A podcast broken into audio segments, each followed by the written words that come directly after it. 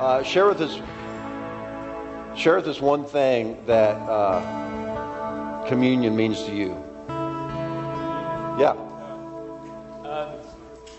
I would say this morning, my word that I have for us is actually unity.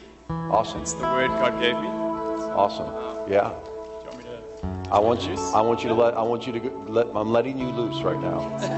yes. Well, good morning, church family. Um, so I have uh, the, the privilege of inviting us in to communion with Jesus this morning. And a couple of weeks ago, Mark Coppersmith uh, preached a word on unity.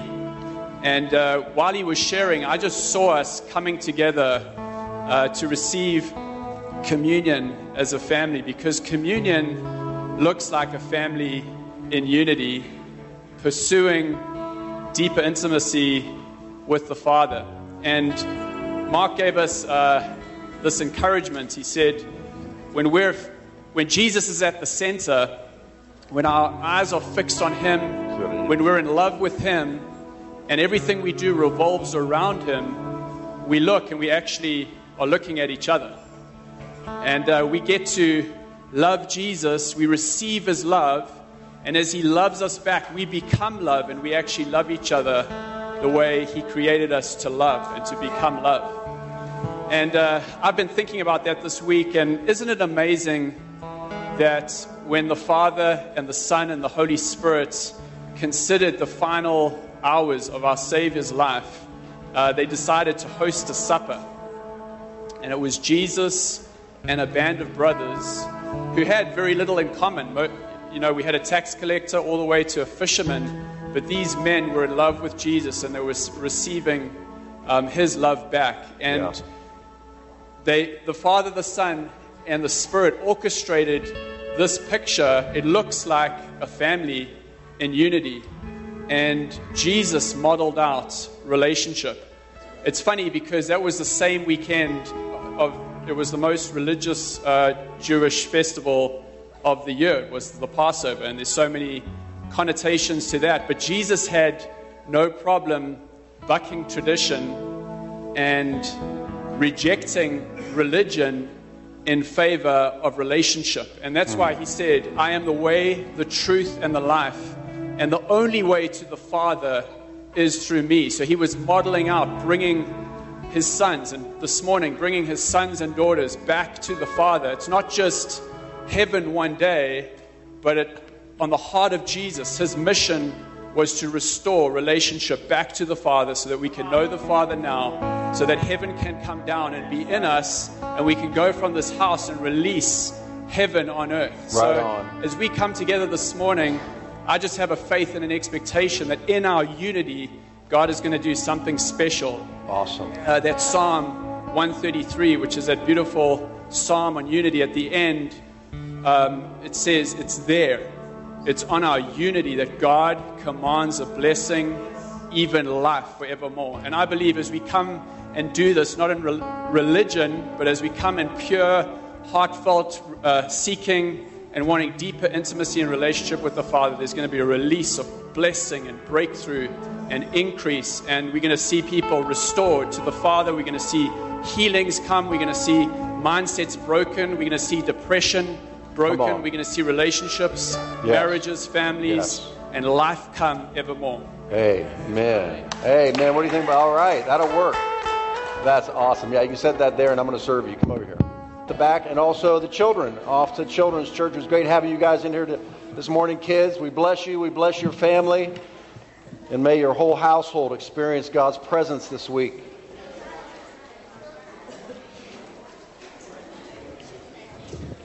Um, I do want to mention again that prayer and praise night that Josh and I decided we need one of those. We have not had one in a while. We're going to do it right here. It's on a Saturday night coming up, uh, March 28th. And uh, for those of you that are not aware, you may be visiting today, uh, Jesus spoke to me uh, specifically to record all the sicknesses and diseases in the church. And I could feel his anger at the sickness and disease. He doesn't like it. No, no more than you, you like it when your child is suffering and sick. You know you're not better than Jesus, right? You know that? We're, we're catching up to him. That's the whole plan. But. And uh, then he spoke the exact same thing to Gary, who was an elder at the time. And uh, he came to an elders meeting and said, Jesus told me that we're to write down every sickness and disease in the house. Isn't that amazing? So we have a list, and you can put not your brother, your sister, or grandma, or grandpa, or nieces and nephew. We think they're all wonderful, and we want them healed too. But Jesus said right here, He wants to wipe out sickness and disease in this house. So this becomes a healing center that then can spread outward. We have some pretty incredible things happening, but there's way too much sickness and disease Amen. in his body, represented right here in this church service, right here today. Um, and so on that Thursday, uh, that, that Saturday night, that's one of the things we're going to go after. We're going to take that list. I was asking the Lord this week, what do you want us to do with this list? And the first thing that came up was a prayer and praise night where we're going to come together for two hours, March 28th, Saturday night, right here, and we're just going to worship and worship and worship. And then we're going to pray and pray and pray and believe for a breakthrough. Amen. So I want you to mark that in your calendar and come here. Now, we always uh, like to open our messages with a testimony of what the Lord is doing, not just what He did do 2,000 years ago, uh, because He is on the move until He returns again. This, the testimony this morning I want to open up with is uh, one I'm so deeply, deeply thankful for, and that is my wife just finished her 16th round of chemo. And she, go ahead, you can clap. There, she's still here. She is. She uh, went last Monday to get a PET scan. Now, there's still process involved here, but let me tell you where we're at. There's little mile markers, positive mile markers. And so she uh, went to get a PET scan last Monday, and then she went left from the PET scan to go on a three-day retreat uh, just to decompress after 20 weeks of uh, 16 rounds of chemo. She went to the mountains in this B&B, just her and Jesus, and uh, she had no cell reception. She came down on Tuesday. and we weren't supposed to hear the PET scan results for about a week. She came down on Tuesday just to get a coffee from Starbucks, and she went into town. She had reception for about 10 minutes before she went back up to the mountain. And her phone rang, and it was her oncologist. He caught her in that 10 minute window to let her know your PET scan results have come back. And she was like, Really?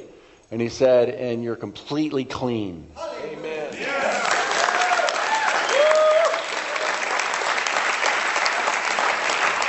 So, for those of you that are not aware, you know, the PET scan, the, the, the, cancer went into her lymph nodes, and that means it's traveled, which means it could be anywhere in your body. Um, and so that came back clean. Now, on March 6th, they're going to take all her lymph nodes out of her uh, left armpit, and they're going to biopsy them uh, to prophesy what the PET scan said. It's going to come back zero cancer. And then uh, we do a little bit of radiation, and uh, then she gets to go back to work as a research scientist, working on the AIDS epidemic globally, which is her calling. And she gets to go back to what Jesus has called her to do. And what totally the enemy healed. and what the enemy meant for evil, totally Jesus is turning to good. Amen? Amen. Amen. Let's praise, let's praise him for it. Come on. Thank you, Lord. Thank you, God, for these mile markers. And uh, Marsha, we haven't forgot about you. We pray for you every day, and we're going to continue to pray for you to get the same positive results, you yes. and Jeff, yes. and Maru, and everybody else here. Come join me March 28th as we come and we call upon the God of the breakthrough to bring more and more deliverance and freedom in this house. Amen? Amen. Are you guys ready for the word? Yes. Are you ready for the word? He sent his word, and it healed them. God's power is in His Word. Don't let anybody ever talk you out of this book being the Word of God. Amen. And when it is preached under the anointing, it has supernatural power. Not because of me, but because of the Word and the Spirit. Mixed with your faith creates miracles. So let's go. We are in a series called The Glory of God. The word that the Lord gave us at the beginning of this year when I was sitting on a, a, bench on Coronado Island fasting and praying for you for 2020, the Lord said, This year you are going to see my glory. We've looked at the definition of his glory, and it is vast and it's all good. And we are already beginning to see manifestations of his glory through in this church already. The testimonies every Sunday that we're hearing. You can catch them online, go back and listen to other sermons, um, and hear these testimonies of what God's doing. But there's a whole lot more to come.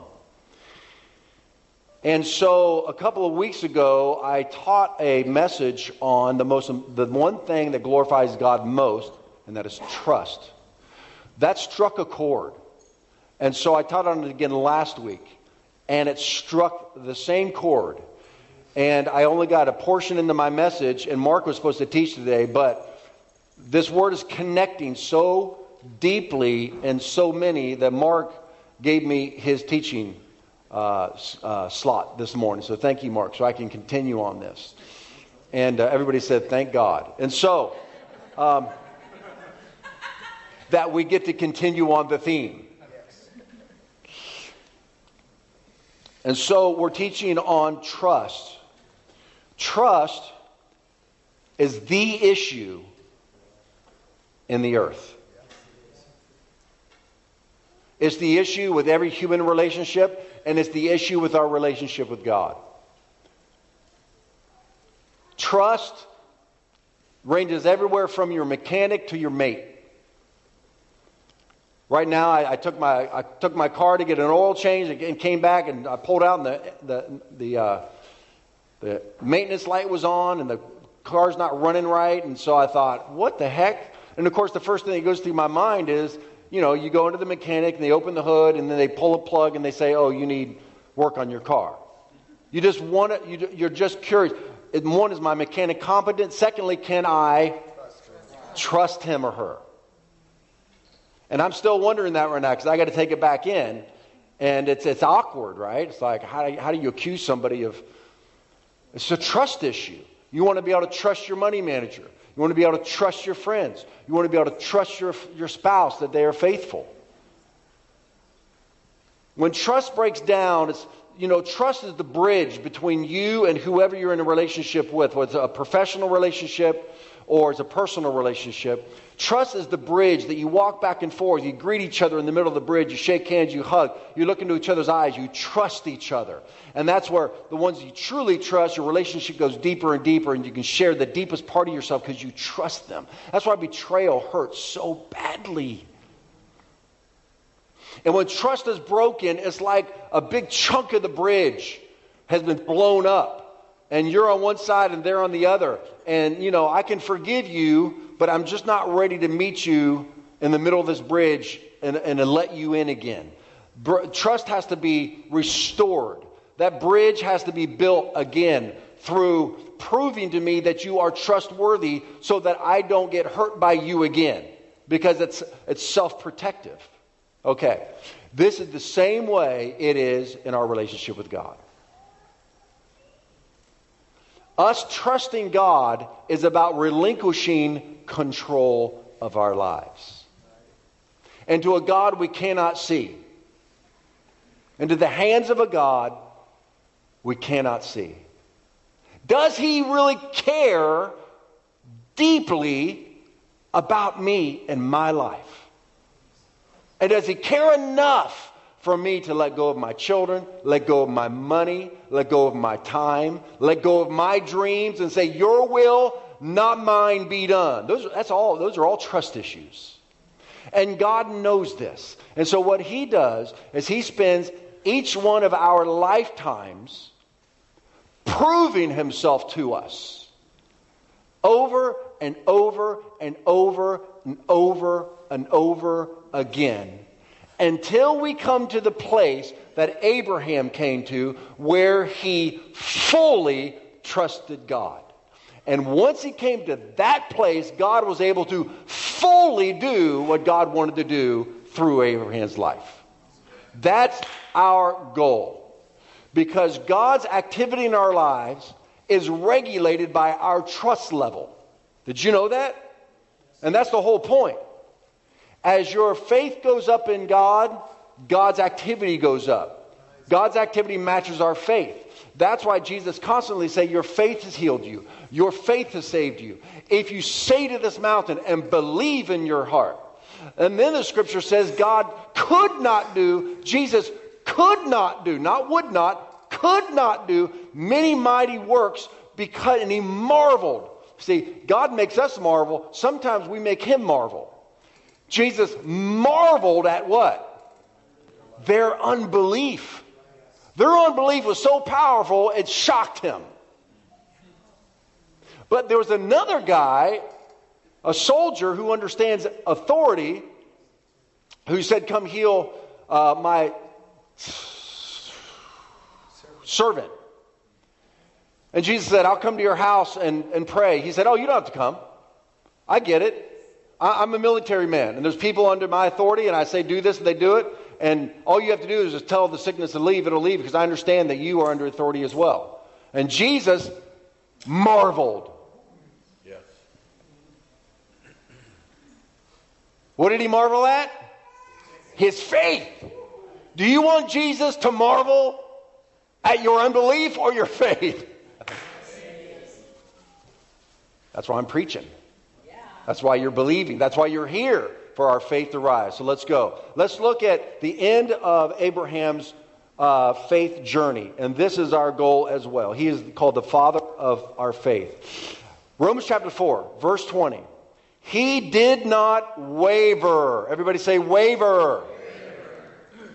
He did for a long time. We're talking about the end of his faith development. He did not, he did not waver at the promise of God. See that? You promise somebody something, and they want to be able to believe that you're good for your word. It's a character issue. Satan will challenge you as soon as God gives you a word. Satan will come and challenge you and make it look just the opposite of what you heard preached, just the opposite of what you read just the opposite of what you feel the Holy Spirit said to you. Jesus said that, that, that way. Satan, he says, God sows the, sows the word into your heart, into your life in some way. You hear it from the Lord. And he, Jesus said, Satan comes when? When? Come on, church. When does Satan come? Immediately. To do what? Take what? The word. Hmm. See, Jesus said the whole kingdom of God operates as a seed. And then Jesus clearly said, and the Word of God is the seed.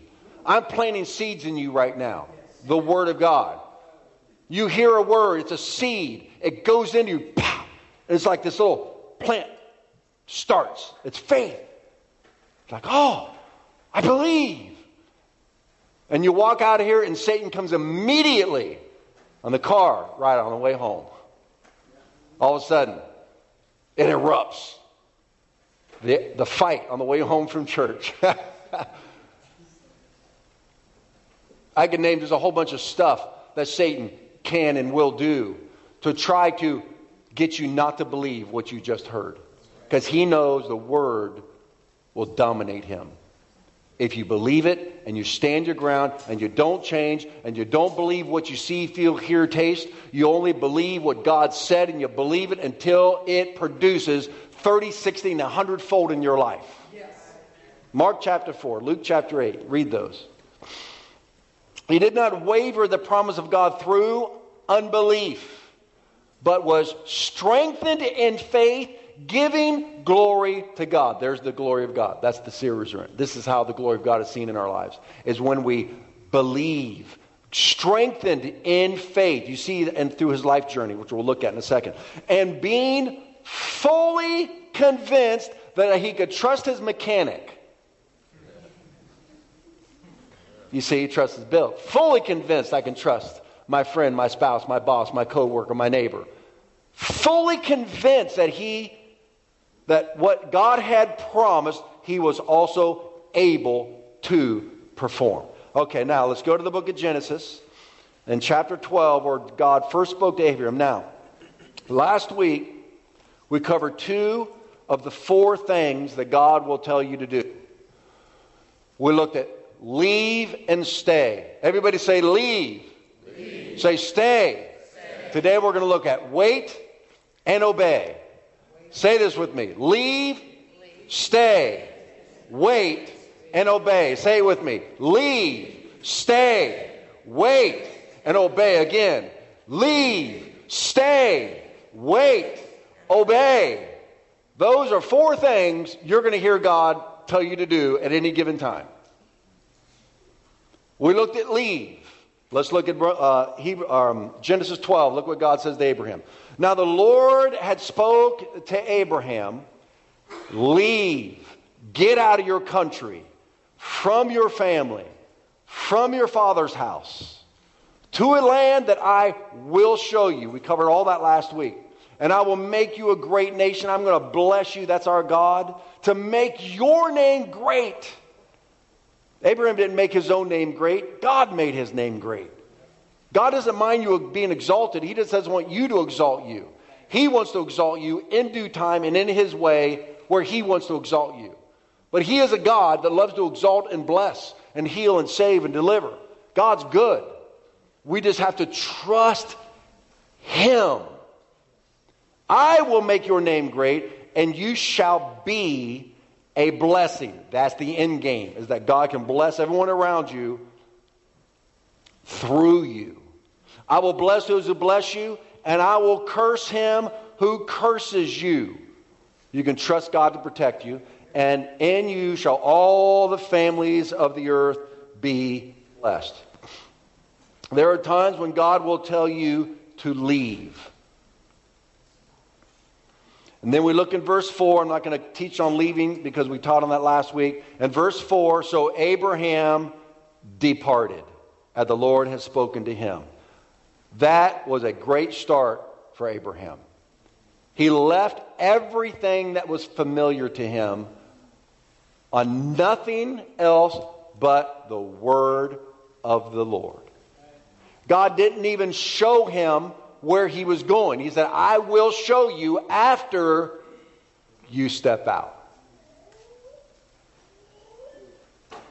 You see, he's got to leave space for your trust. He's trying to build your trust like a muscle.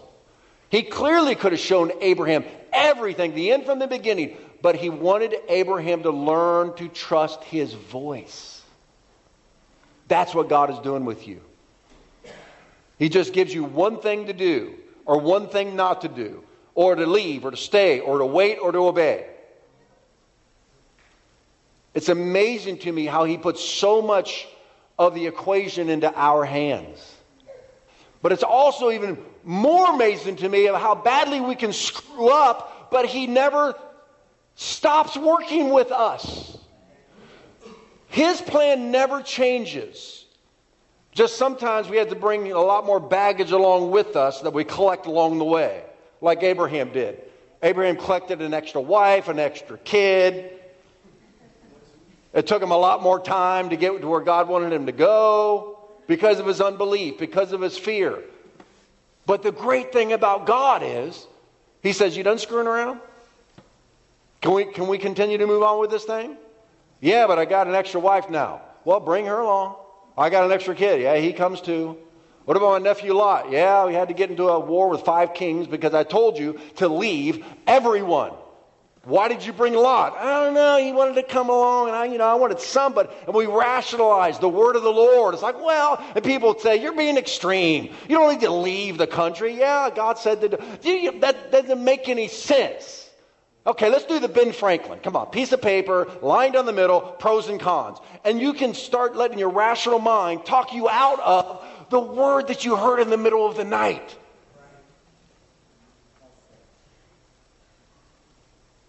You're like, yeah, well, I guess bringing my nephew along, that's not a big deal. He's a good kid. Oh, really? Read the story. living in Sodom. And Abram has to go deliver him, risked his life to save his nephew.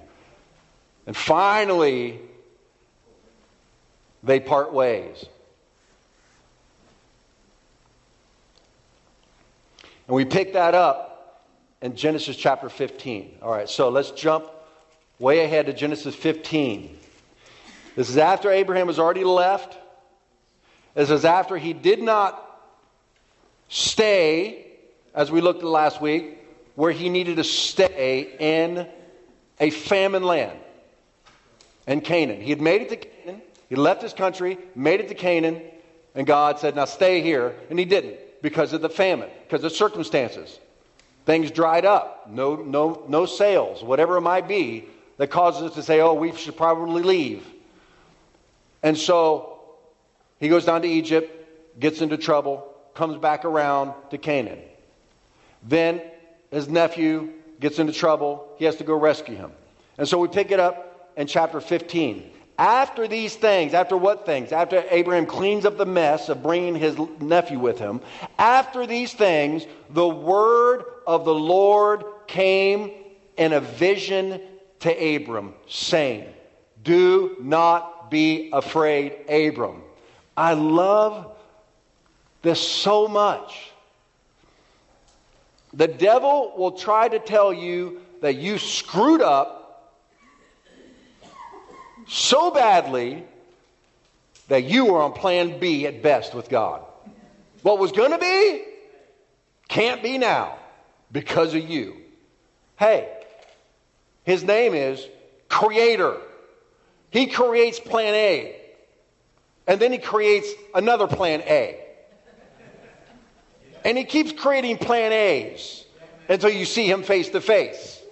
Because God is not controlled by our unfaithfulness or our screw ups or our sin. It certainly can rock the boat a little bit and throw things off course for a minute, but he just resets the GPS and says, Yeah, that's our destination right there. It's like, Well, I thought we were going over there. No, we're going to go over here. And then here's the thing about God over there ends up being twice as good as the original destination because where sin abounds, grace what? Much more abounds. It's, it's got to drive the devil crazy.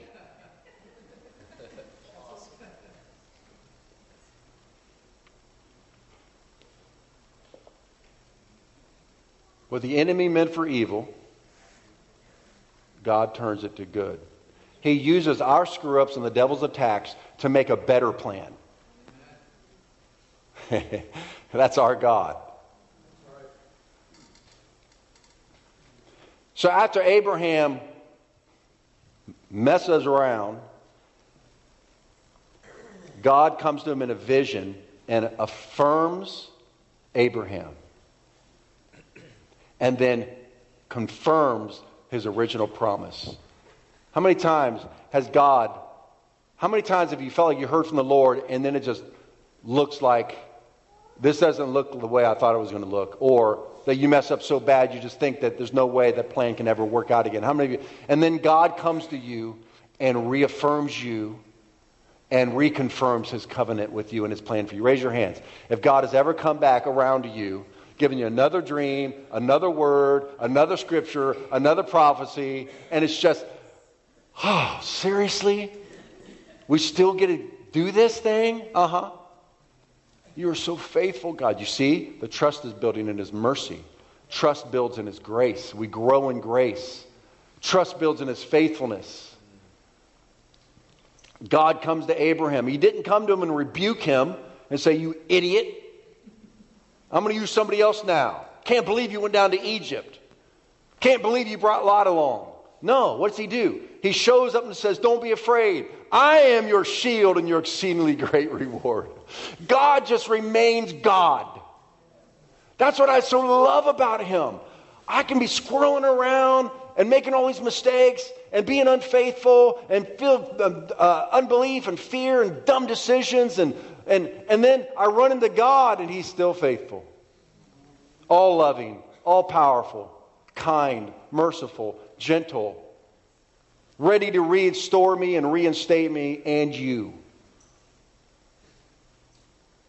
When I pray the Lord's Prayer and I say, Father in heaven, holy is your name, when I get to that holy piece, it brings such security into me because holy means whole, unbroken, unchipped, just healthy and whole.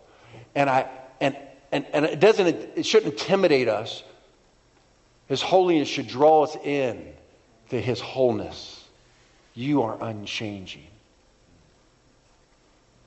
And then He changes us little by little into His wholeness, His holiness. And Abraham says, But Lord God, what will you give me, seeing I go childless and the heir of my house, Eliezer of Damascus? Here's Abraham in unbelief again. God's already promised them a promised child, a miracle child. And it's been a number of years now. Remember, we said, we read where he did not waver, but we see him wavering. You see, he did not waver when he's finally solidified. He was strengthened in faith along the way. God does these uh, milestones with Abram, bringing him to a place where he does not waver. And we're going to see that in just a second. And he says, Lord God, what will you give me, seeing I go childless? And the heir of my house is Eliezer of Damascus. He's looking at Abraham's rationalizing. What can I do here? And Abram said, Look, you've given me no offspring. Indeed, one born in my house is my heir. Let's go with him. Let's go with one of my servants, God. That's a good plan. And the word of the Lord came to him, saying, This one shall not be your heir but one who will come from your own body shall be your heir. He had to re say to Abraham what he had already said to Abraham more than once. And he's willing to do it because he knows he's building our trust. Then he brought him outside. He gives him a little flannelgram. He gives him a little visual here. Then he brought him outside. You guys remember what flannelgrams were? Look now toward heaven and count the stars if you're able to count them. And he said, So shall your descendants be.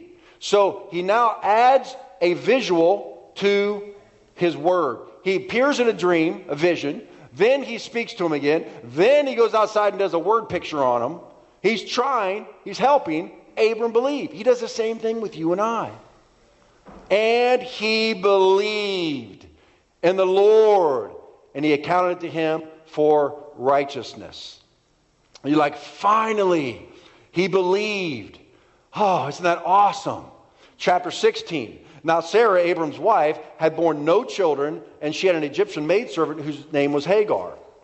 So Sarai said to Abram, See now, the Lord has restrained me from bearing children. Please go into my maid. Perhaps I will obtain children by her. And Abram heeded the voice of Sarah. I didn't say that. You said it. I don't know if you all heard that, but. Then Sarai, Abram's wife, took Hagar, her maid, the Egyptian, gave her to her husband, Abram, to be his wife after Abram had dwelt 10 years in the land of Canaan. So he went into Hagar and she conceived. And when, she, when Sarai saw that Hagar uh, conceived, she despised her. What happened? What happened? He had a word of the Lord, he departed. Then he had a vision from God then another word of the Lord, then he shows him the stars. Abraham believed. What happened? He listened to his wife. Read the Bible. I'm just saying. In this instance, Abraham listened to his wife. That's all I'm saying. I'm not going to bring up Adam listening to Eve or anything like that.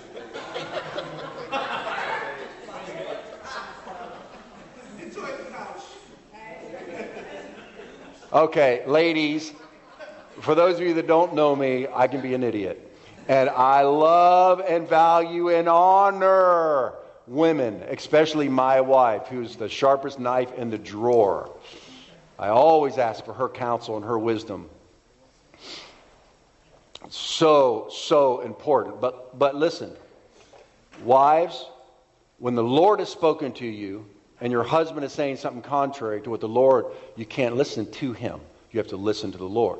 Husbands, when you have a word from the Lord and your wife has given you uh, logic or rationale, or, or if you've truly heard from the Lord, unless it's unbiblical, illegal, immoral, I'm not talking about that. I'm talking about the word of the Lord. You cannot obey anyone's voice but the Lord when he has spoken to you.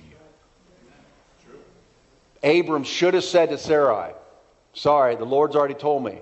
the baby's going to come through our own bodies, through our own genetics, and not obeyed her in that instance, but he did. And it cost him. Sometimes we get impatient waiting on God to do his thing, and so we end up doing our own thing.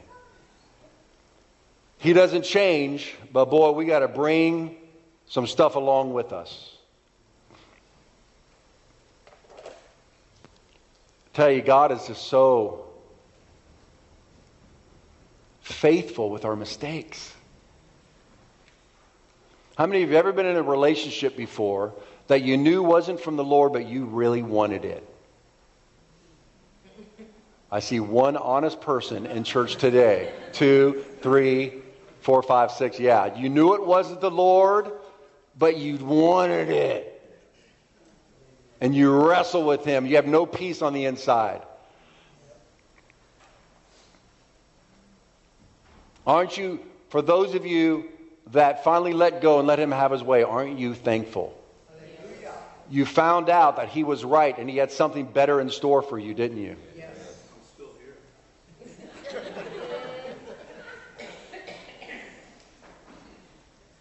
so often we want our Baba, and God's like, mm, Trust me. I have something better for you. Trust me.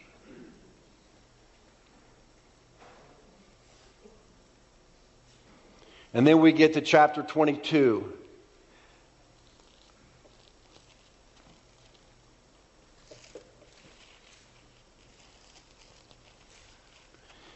In chapter 22, it says, And it came to pass after these things that God tested Abraham and said to him,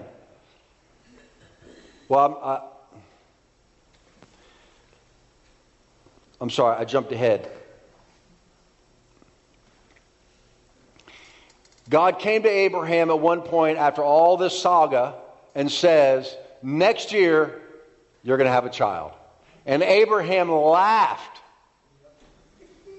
It's been 24 years. And God is still saying the same thing. God does not change. He is the same yesterday, today, and forever. I hope this is encouraging you. I hope this is bringing hope to you. I hope this is dismantling the lies of the devil in your life.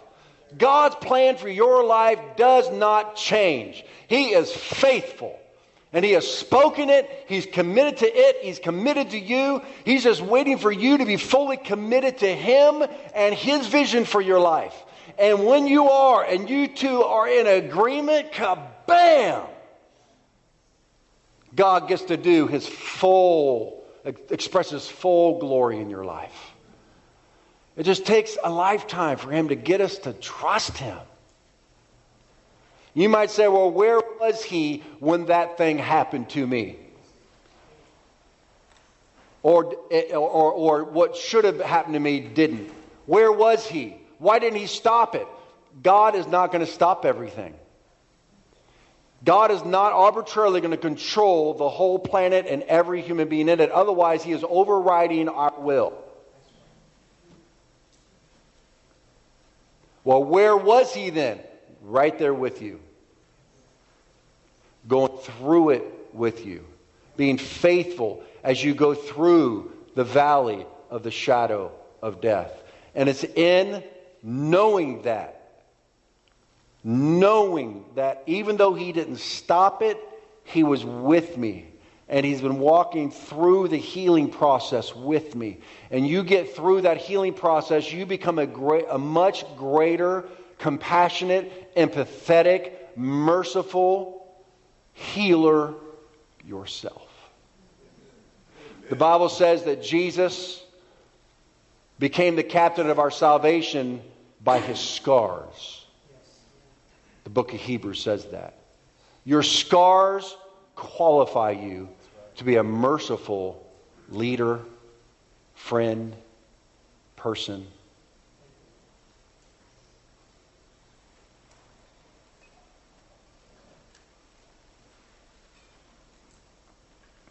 Abraham laughs, still not fully convinced, still wavering a bit. But then Isaac was finally born, 25 years later. Then we pick it up in chapter 22. Abraham finally thinks he's arrived, finally rung the bell. He and God finally pulled off the miracle, and now it's all easy sledding from here. And verse 2 of chapter 22. Then he said, Take now your son. Oh, yes, Isaac, my miracle son. Woo! I, I show him off everywhere I go. Everybody knows me as the, the, the old man that had the miracle child because of my faith.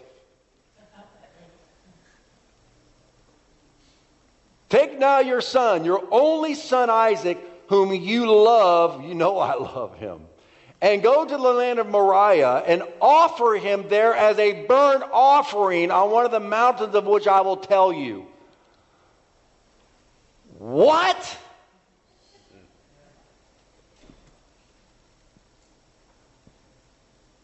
And I've got to tell Sarah this?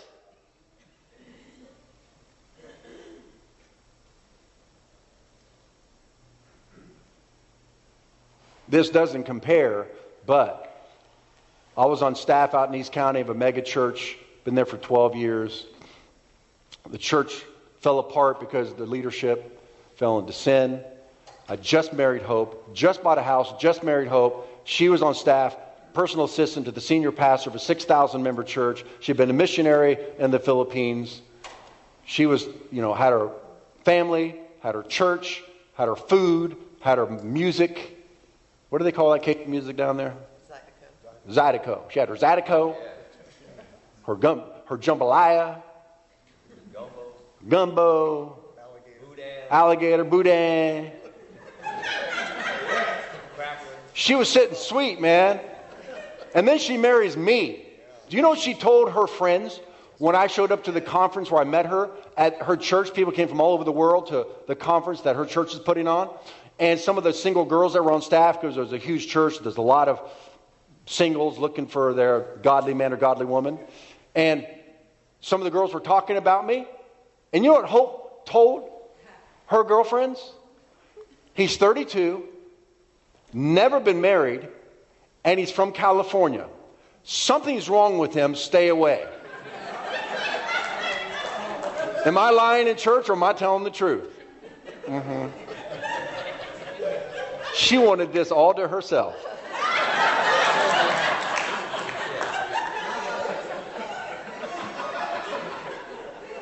Unfortunately, she got it. Sorry.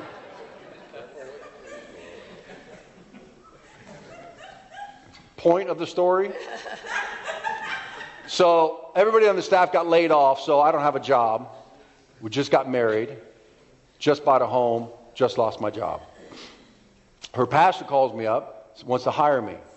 Praise the Lord. Fly out to Louisiana twice, couple interviews, ready to go. He calls me. I'm in California. We're going to pack up and go. He calls me, says, Let's fast for three days and see if Jesus has anything else he wants to say to us before we do this. Well, during the fast, the Lord gave me the Old Testament verse. One time in the Bible, when a man takes a wife, he takes a year off work. That was the word of the Lord to me.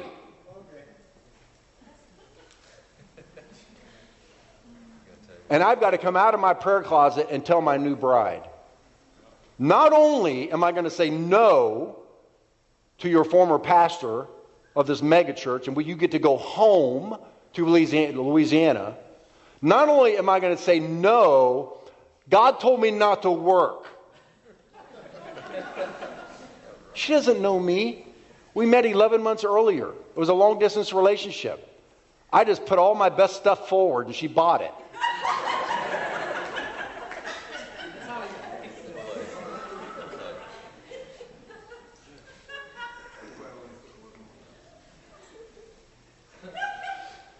So I call him. I said, Pastor, I don't know how I'm going to tell you this. The Lord told me not to take the job, and He told me not to work for a year. He gave me this Old Testament verse when a man takes a wife, he takes a year off work. And he said, John, I didn't know how I was going to tell you this, but the Lord gave me the exact same verse for you. I think He gave it, I think he, God, Jesus gave it to him for her. because she trusts him. Trust. Trust. She, she'd seen his leadership that he can hear from God long enough. The Lord knew that she trusted him, and so she therefore she was able to trust me. The next day, a multimillionaire called and said, I believe in God's call in your life. I don't want you to take in any job, so I'm going to support you for one year until you find out what God wants you to do next. And this is what he wanted me to do next. Thank you. I have one church member who. Trust. trust. Okay, you guys ready for this? We've got to close it up with this. What did Abraham do? Verse 3 So Abraham rose early and argued with God.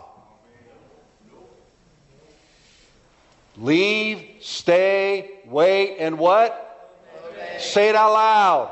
Obey. Obey. That is what God is trying to get us to do, not because He's an ogre in the sky trying to control us, but He's trying to bless us and bless the world through us. He wants you to walk on water. He will tell you to do things that are not rational. What is rational about standing in front of a, a sea, have the Egyptian army bearing down on you? You got three million slaves that are following you. What are you going to do?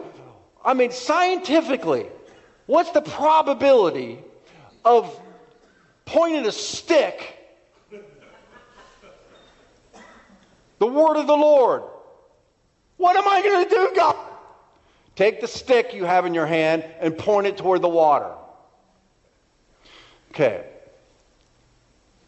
What is the scientific possibility, not even probability, that the sea is going to split open and three million people had to go walk across it, and then, a, and then you know, there was a uh, there was this radio program with this this atheist and this Christian apologists were on being interviewed, and the atheist said, Well, I know for a fact that at that time of the year, that part of the water passage they went through was only like four inches deep. And the Christian said, Well, that's even more of a miracle that God could drown the entire Egyptian army in four inches of water.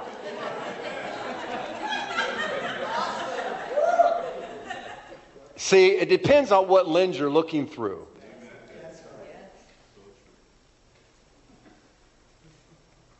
Abraham arose early in the morning and saddled his donkey and took two of his young men with him and Isaac his son and split the wood for the burnt offering, arose and went to the place where God had told him.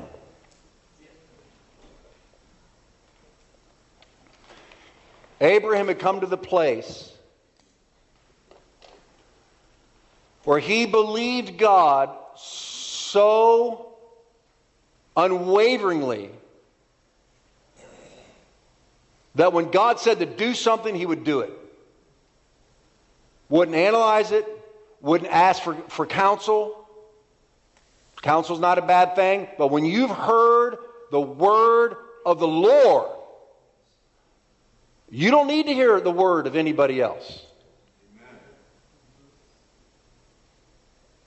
He heard the word of the Lord. And, and remember where we began. He heard the word, leave your country, your family. He did. He did the same thing. He departed. But then he squirreled around for 25 years. Picked up some extra baggage he had to bring along the way.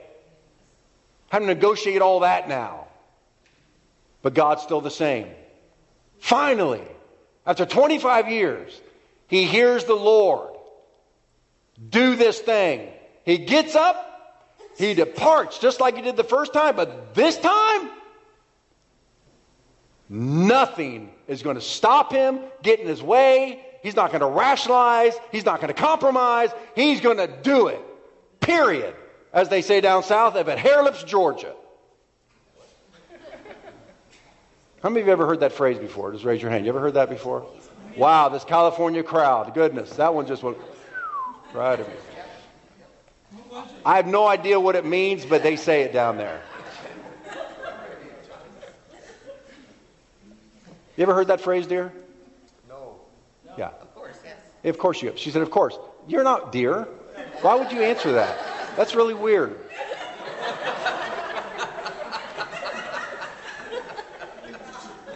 For those of you who are visiting, we take love one another very seriously and literally around here. So that's what that was about.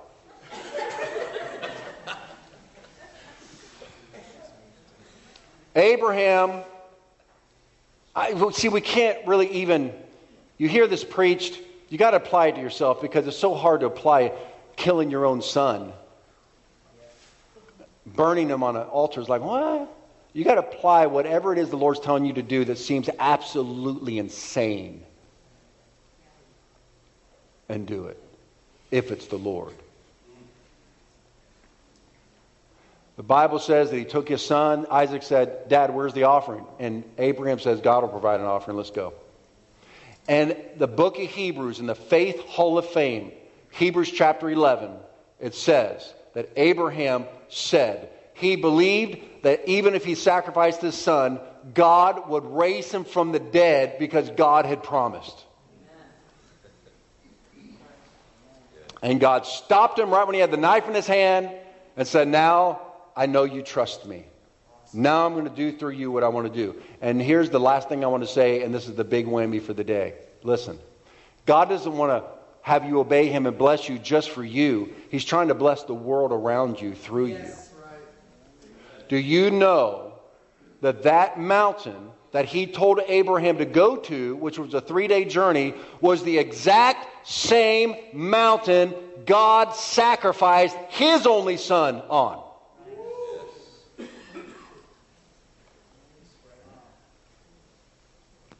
When God's calling you to do something, it's not just for you, it's for His glory to be seen by a lot of people. But you've got to obey Him. Let's pray.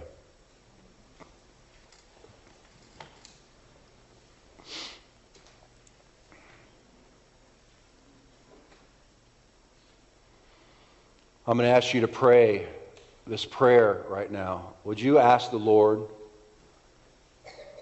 I believe this is from the Holy Spirit. Will you ask the Lord to restore your trust right now? Restore your ability to trust. Get out of your head and get down into your heart right now. And ask the Lord to help you be able to trust Him again.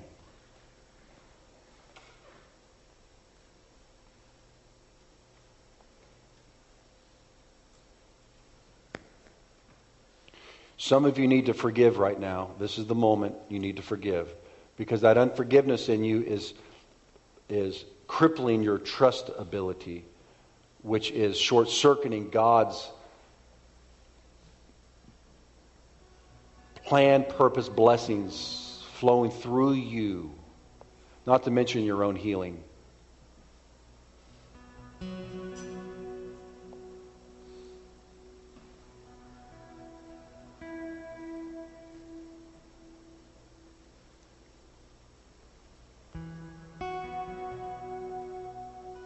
Ask the healer. Ask your healer. Lord, heal me. Enable me to trust again. It doesn't mean you have to subject yourself to abuse to someone who has hurt you, but just your truster.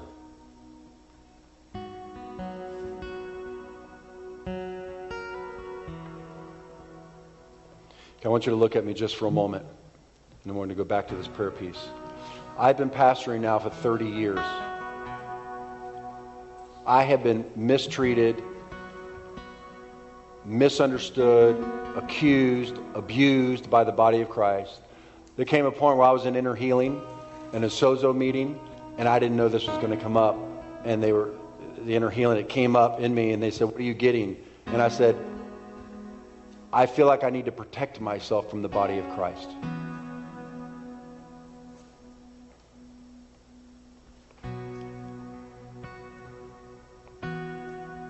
I am healthy for the most part. After all these years of being in human relationships and being in leadership, I still trust.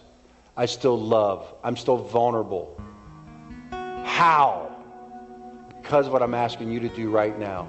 Bring your heart to Jesus. Let him heal you.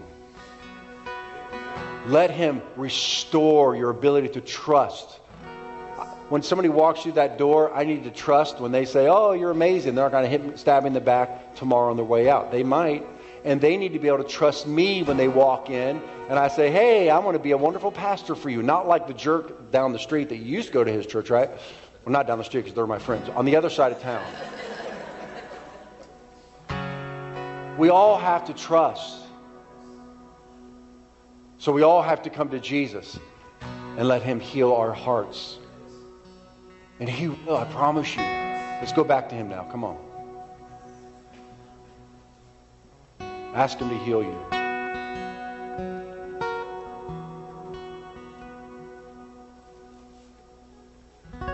Heal me, Jesus. Help me trust again. So you can do your full will through me. And so I can see your glory.